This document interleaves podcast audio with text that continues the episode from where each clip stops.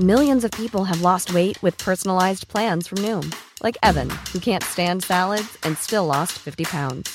Salads, generally, for most people, are the easy button, right?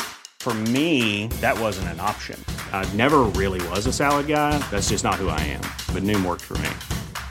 Get your personalized plan today at Noom.com. Real Noom user compensated to provide their story. In four weeks, the typical Noom user can expect to lose one to two pounds per week. Individual results may vary.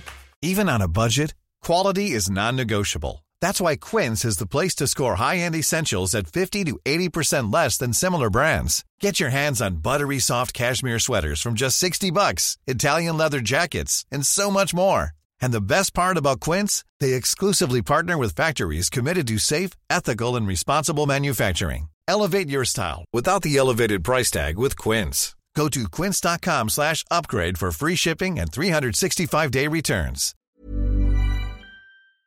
And when Benevento had grown severely distressed by assault and the scourge of hunger, Guido was commanded to hasten immediately to the city.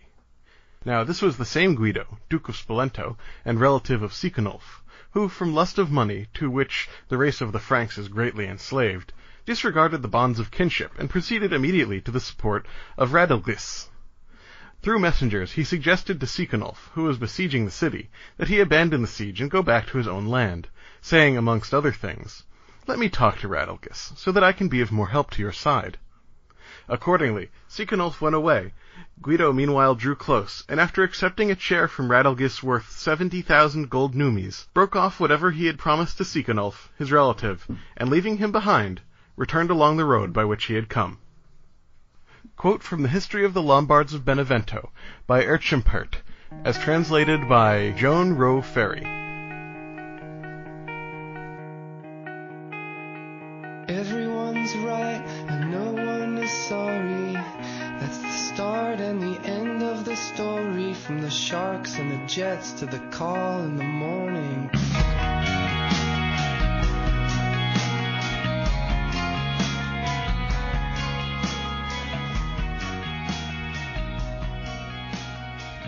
And welcome to From Wittenberg to Westphalia. My name is Benjamin Jacobs, and this is episode 17 Guideschi Make Good. Before we start, I have a few contributors to thank. First up is David, who informs me that some know him as Athanasius Kircher, Mudlark Mendelssohn Meadows. That is a regnal name unworthy of my attempts at improvement, and so we move on. Next up is Kim, who shall hereafter be known as Kim the Upholstery Hammer, vanquisher of the Ottomans. Finally, we have Stephen, who sent along a very kind note, and who shall hereafter be known only as the Light Taupe Knight, hero of the Northern Transitional Meadow. Thank you all for your donations. And for all the rest of you, please do consider donating. But if you're feeling a bit skint, one of the best ways to help out the show is by giving a written five-star review on the iTunes Store. It really is a big deal. You can also stop by the website, the Facebook page, or email me. I'd also like to announce another addition to the Wittenberg to Westphalia Wars of the Reformation organization. No, my wife isn't pregnant again. Instead, we've brought on board an audio editor, Andrew Fancook. He's done a lot of great work over at the Lesser Bonapartes podcast, which is awesome in, in and of its own right. And he's done a lot of work for uh, Travis Dow, friend of the show. So he comes highly recommended, and I'm really looking forward to working with him. This is going to be the first episode where we've worked together, and uh, let me know what you think. I think it's going to be great, and um, if any of you out there need any audio editing, uh, let me know on the Facebook page or by email, and I'll put you in contact with Andrew. He's going to have a website up at some point in the near future, and then I'll start plugging that. So, in the meantime, let's start with the episode. Alright then, let's to it pell-mell. Last time out, we looked at the northern branch of the Guideschi family, whose wars over the ownership of the Breton March would eventually destroy that territory, help facilitate the Viking invasions, and would see the Carolingians recognize the independence of the Breton kingdom. As collateral damage, they caused the three surrounding duchies to be merged into a new border region under Robert the Strong. Though Robert himself would repeatedly squabble with the Carolingians, Robert helped stabilize the region by fighting off numerous Viking raids. Robert's descendants, the Robertians, would come to control huge portions of western Francia, and his son Odo would be key in defending Paris from the Vikings. Today, however, we are following the family of Lambert II of Nantes as they moved south with the army of Lothair, eldest son of Louis the Pious. As you hopefully remember from last time, Lambert had supported Lothair in his rebellion against Louis, and as such was exiled to Italy with his prince. Though deprived of his ancestral territory in the Breton March, he was one of the most forceful supporters of Lothair, and could as a result expect some compensation for his loss from the grateful if humbled prince. Indeed, it was vital for Lothair that this be the case. Lothair needed to hold his army together and consolidate his new territory if he was going to protect himself from his brothers, let alone reassert his right to rule Francia. And so Lambert was given command of the Duchy of Spoleto. This was a good choice on a few different levels, but let's focus for a moment on an important first question. What is a Spoleto?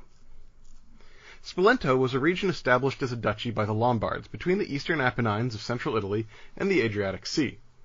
If you remember our discussion of the geography of Italy, I called this region the Mark, and indeed after the Frankish conquest the region was reorganized as a border region, and the rulers are at various times called margraves, marquises, counts, or dukes. I'm going with the latter for simplicity's sake.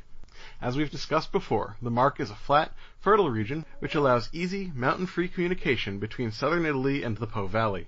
This easy access makes it a strategic location, while its fertility gave anyone controlling it a major advantage in the agriculturally focused Middle Ages.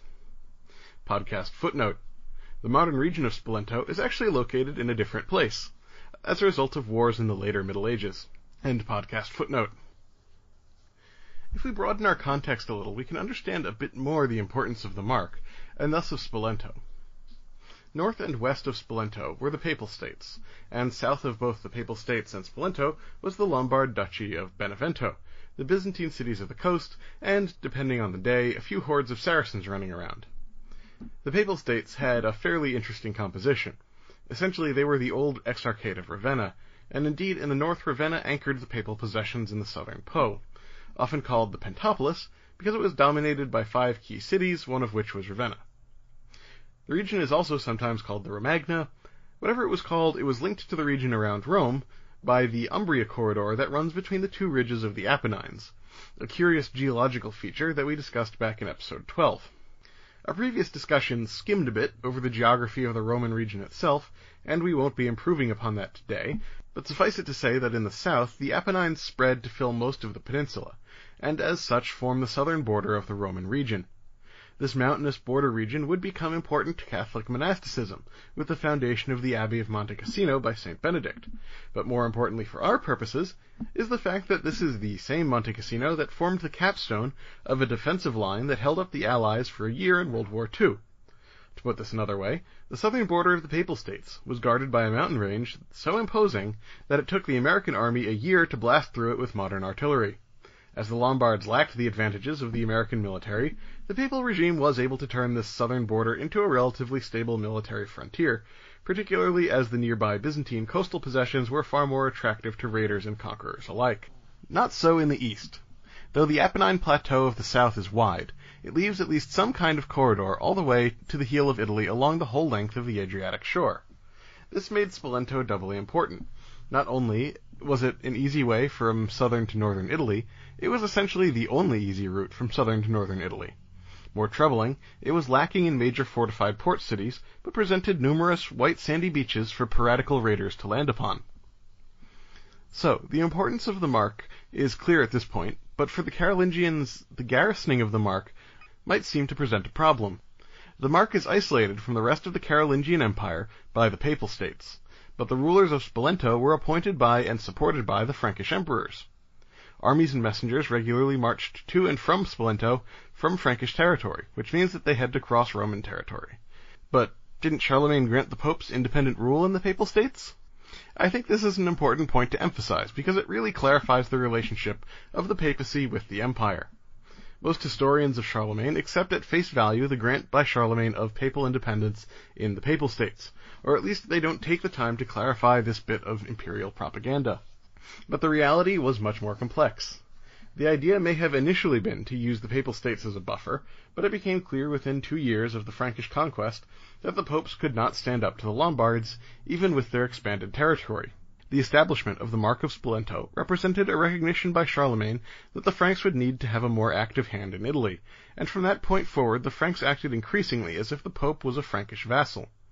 a very important vassal with his own weirdo bureaucracy, but still a vassal, and this would eventually start to fray the relationship of the papacy with the empire. But this is getting pretty far ahead of where we are in today's story. For now, it should just be noted that the party line from both the empire and the papacy is that they were allies in the good governance of Christendom, and that if the Franks wanted to send a few armies and messengers across Roman territory to the borders that were actually being threatened by the Lombards and Saracens, well, that was pretty much part of the deal. You can't make an omelet without getting eggs to the frying pan from the refrigerator. So for Lothair, Spoleto had massive political as well as military significance. The Duke of Spoleto would be the imperial official who worked most closely with the papacy on defense issues, was expected to be uncommonly powerful in military terms, and shared a very long border with the popes.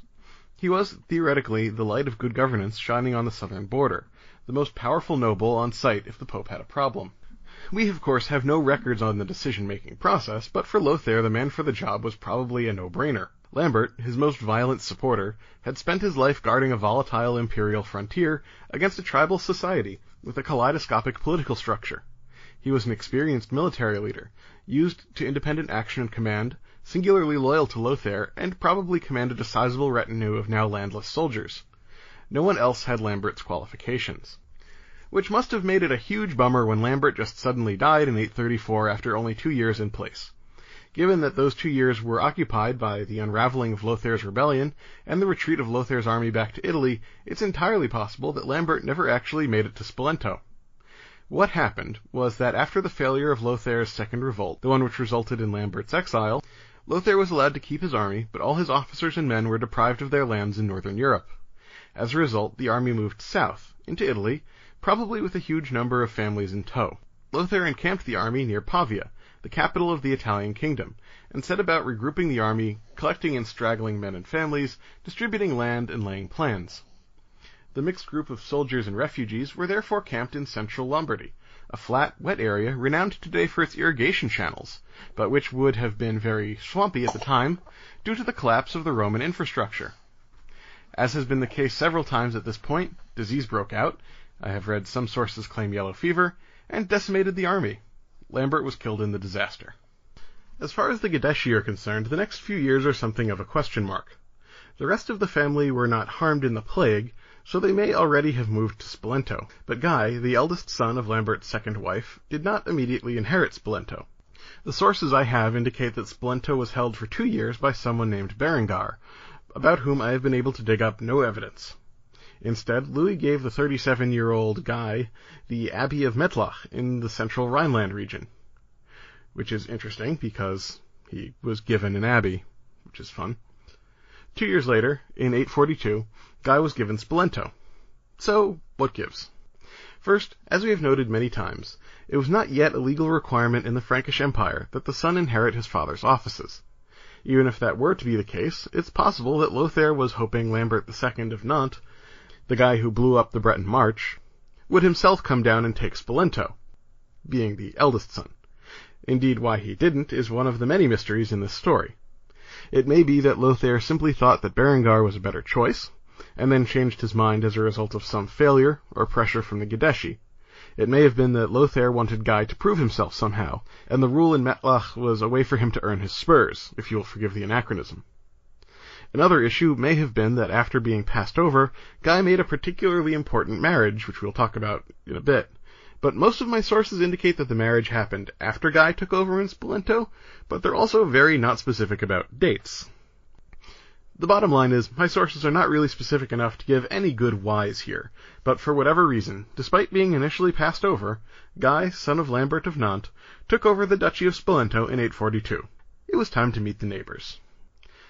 The Pope we have met, but some interesting developments had occurred by this point. Louis the Pious and Lothair issued the Constitutio Romana in 824, and more or less imposed it on the papacy. Amongst the other terms of this document, an imperial representative was required to be present at papal elections to ratify the process was free and fair, and also established that legal disputes in the papal states could be appealed to the emperor. While publicly welcoming a document that aimed to ensure good government, the popes in practice fought against it at every turn. More papal elections than not were conducted without imperial representation, and the popes then sent vociferous apologies to the Frankish court afterward. It also became clear that pro-imperial and anti-imperial parties were developing within the city. Initially, the Roman aristocracy seemed to have been pro-emperor, probably as a way to increase their power. Within the Curia, or the papal bureaucracy, things were more evenly matched, and many of the events of the early 800s hide an internecine conflict between these groups. The imperial faction eventually came out on top with the election of a number of imperial favorites, but these favorites were never wholly puppets, and the opposition never entirely eliminated. So by the time of Lambert's ascension to the ducal throne of Spoleto, papal politics were already becoming fairly conflict-driven. To the south, things in Benevento were even more interesting.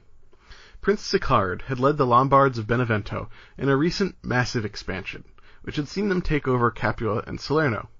As is often the case, the external expansion belied a serious internal decline. Despite the Romanization of the Lombards, the actual Roman population of the territory had no loyalty to them, and their rule was reportedly cruel. The economy of the duchy seems to have been based on war booty distributed by Sicard via massive building projects, but the new sources of wealth in Capua and Salerno created serious alternative poles of power, even as the duchy was confronted with the ascendant maritime powers of Naples, Amalfi, and the Saracens. Sicard himself was apparently not well liked, even by the Lombards. The Lombard historian Ebenhard, who was generally sympathetic to his fellow Lombards, described Sicard thus. He persecuted the Beneventians with beastly wildness, a quite lewd man, unquiet and puffed up with impudence and exaltation of will. To put icing on the cake, Sicard had a large number of cousins and brothers, all of whom were eligible to rule under Lombard law, and his son was an infant.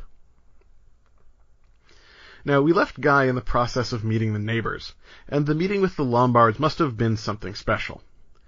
As Guy moved to the door with his fruit basket and barbecue invitation, all of the stuff we have just been discussing must have tickled some key instincts in his Guideschi heritage.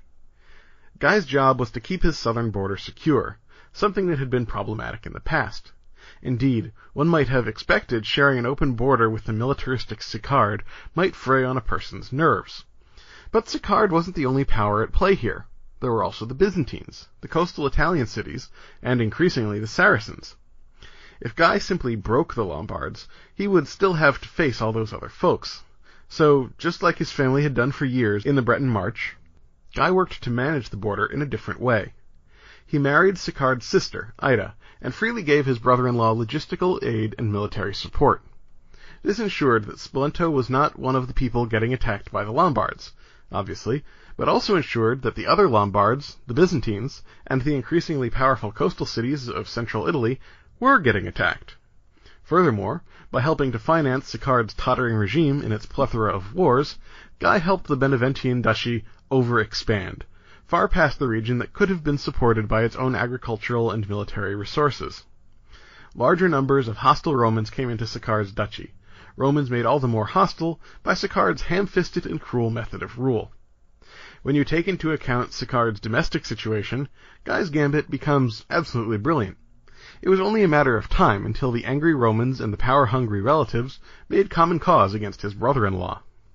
This happened in 859, when the leaders of Amalfi, enraged by Benevento's conquest of their city, entered into a conspiracy with Radelchis, Sicard's cousin and treasurer.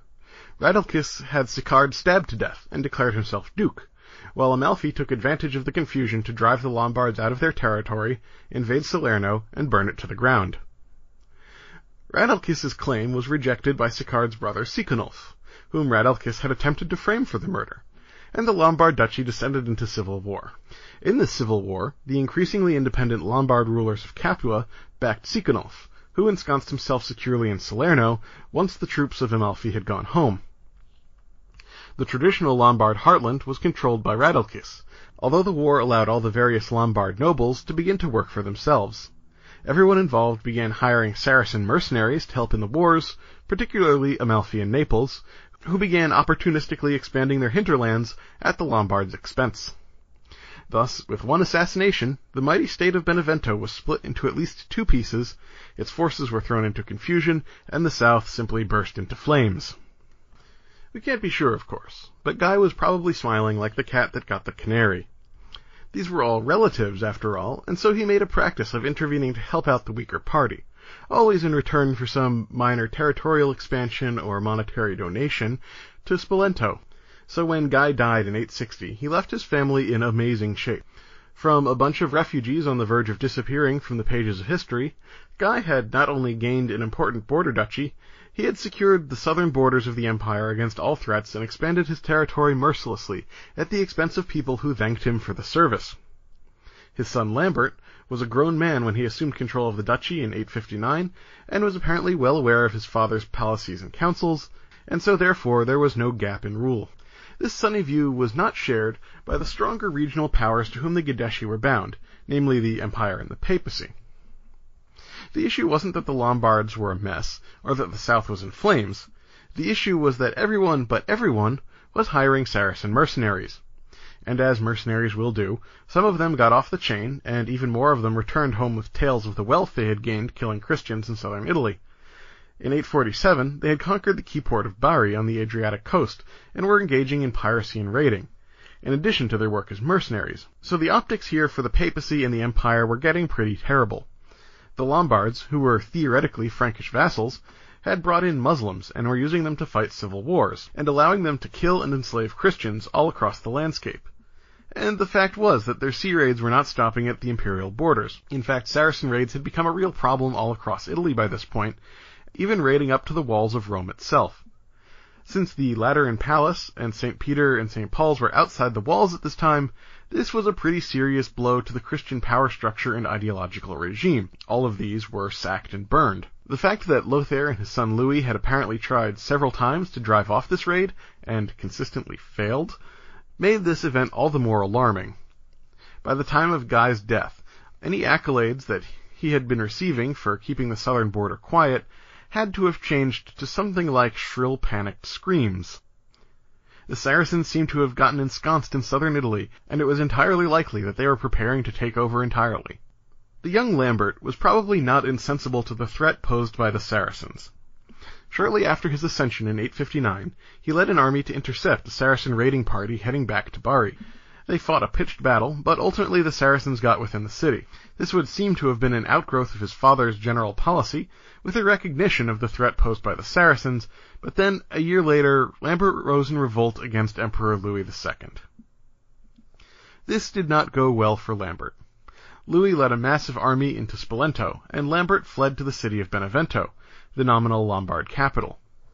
Even here Lambert was not safe, as Louis came in and surrounded the city. Ultimately, Lambert agreed to renew his allegiance to Louis, at which point Louis allowed him to resume his ducal office, no harm, no foul. Unfortunately, our sources are pretty quiet on the whys and wherefores of this event. It seems like a pretty serious break in Guideschi policy, but a few bits of context may let us fill in some of the silence. As we have said repeatedly in this podcast, Louis II was a very energetic and forceful king of Italy. Chris Wickham notes that his was the last time that a unified Italian state looked ascendant rather than beset by entropy until the modern period. This followed some years of neglect under Louis the Pious and Lothair, and while the church chroniclers were full of praise for centralizing monarchs who were good to the church, the nobles of Italy may have gotten overly comfortable with the previous benign neglect. Having an emperor in Pavia who was issuing dozens of laws aimed at reducing the abuses of the nobility might have, you know, annoyed the nobility. With the Empire and the Papacy focused on the south in a way that they had not been before, Louis may have begun interfering with the Guideschi Lombard policy. Indeed, almost from the moment of his accession, Louis began making raids into Lombard territories, trying to bring Christians into his empire and trying to drive out the Saracens. Lambert may well have objected to this. After his short rebellion, however, Lambert seems to have toed the line for the following six years. He participated in Louis's raids and seems to have been back in the emperor's good graces. But really, Louis may not have had much of a choice. His goal was to eliminate the Saracen menace, and he could not afford to get bogged down in a reconquest of Spoleto. So instead he did the other thing, the thing where you try to keep someone on side with gifts. Lambert took his share of the booty in the raids, and undoubtedly did well in terms of land expansions because he really was the only Frankish noble on site. The high point of this relationship came in 866, when Louis led an army south to take Capua. The whys are not really important, although they are very amusing, and they involve an apparently exceptionally depraved bishop prince who was ruling the city at the time. Unable to take the city quickly, Louis settled into a siege, but then was forced to return to the north. Lambert was left in charge, with the grant of rule over Capua if he could take the city. There is some disagreement over whether he did in fact take it, but either way this was the height of Spoleto's power. The next year came the fall. The precipitating event was the death of Pope Nicholas I. My sources are not entirely clear on what the specific issue was. Hopefully Steve Guerra will be able to shed some light on it when the History of the Papacy podcast gets up to 867, but it seems that, as part of the continuing faction fight within the papal bureaucracy, Louis had been supporting someone else for pope other than the eventual winner, Adrian II.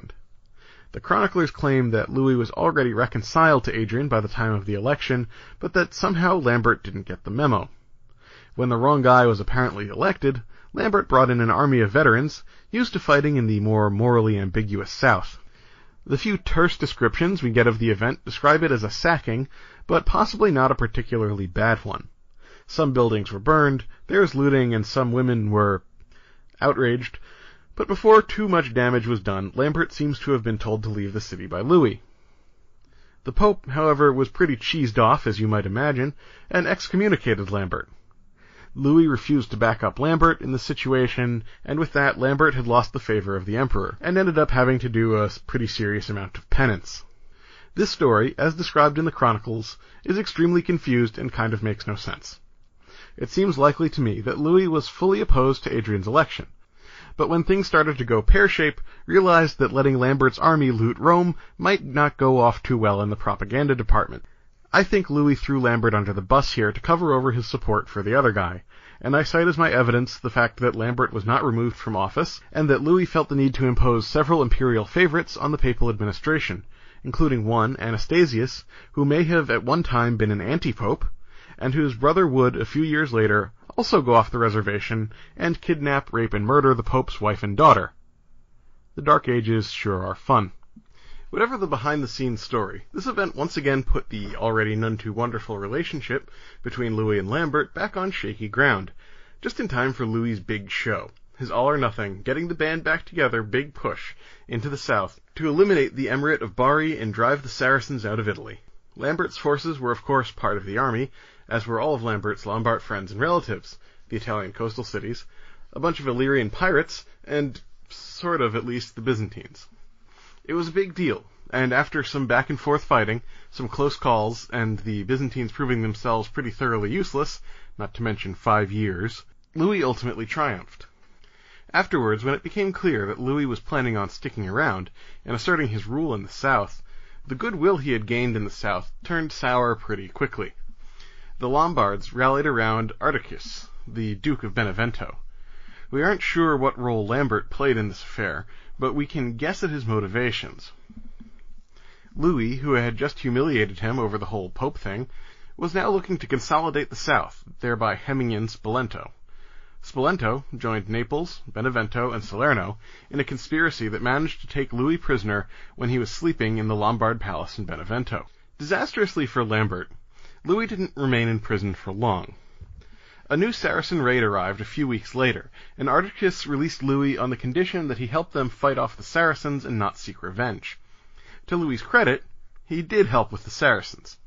Then he went home, smoldering mad, gathered another army, and headed south.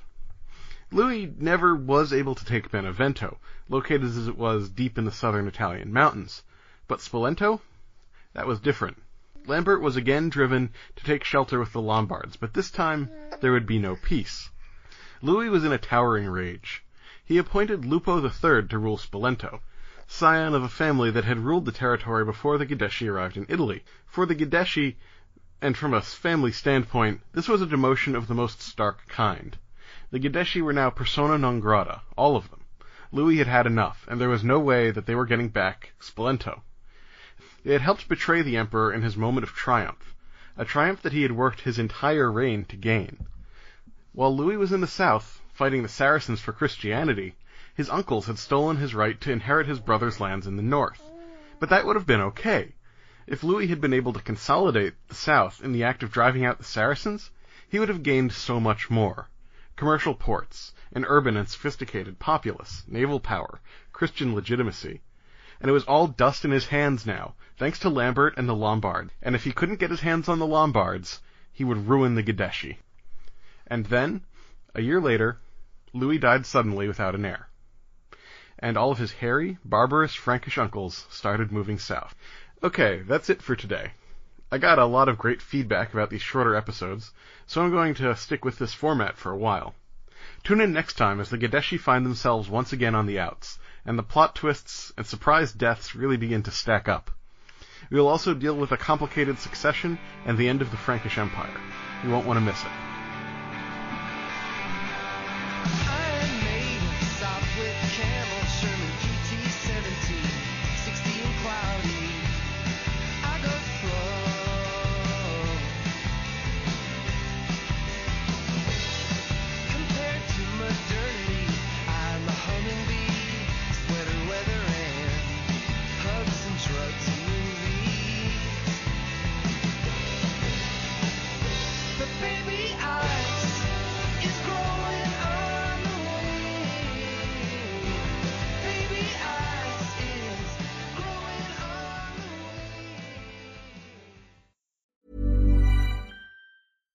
Catch yourself eating the same flavorless dinner three days in a row? Dreaming of something better? Well, HelloFresh is your guilt-free dream come true, baby. It's me, Keke Palmer.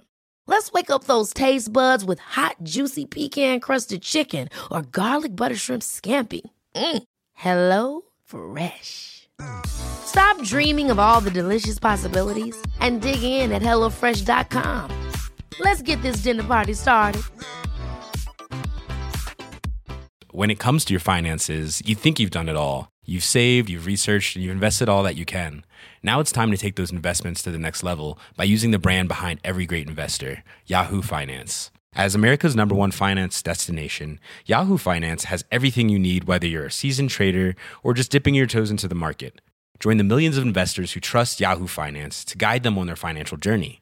For comprehensive financial news and analysis, visit yahoofinance.com the number one financial destination, yahoofinance.com.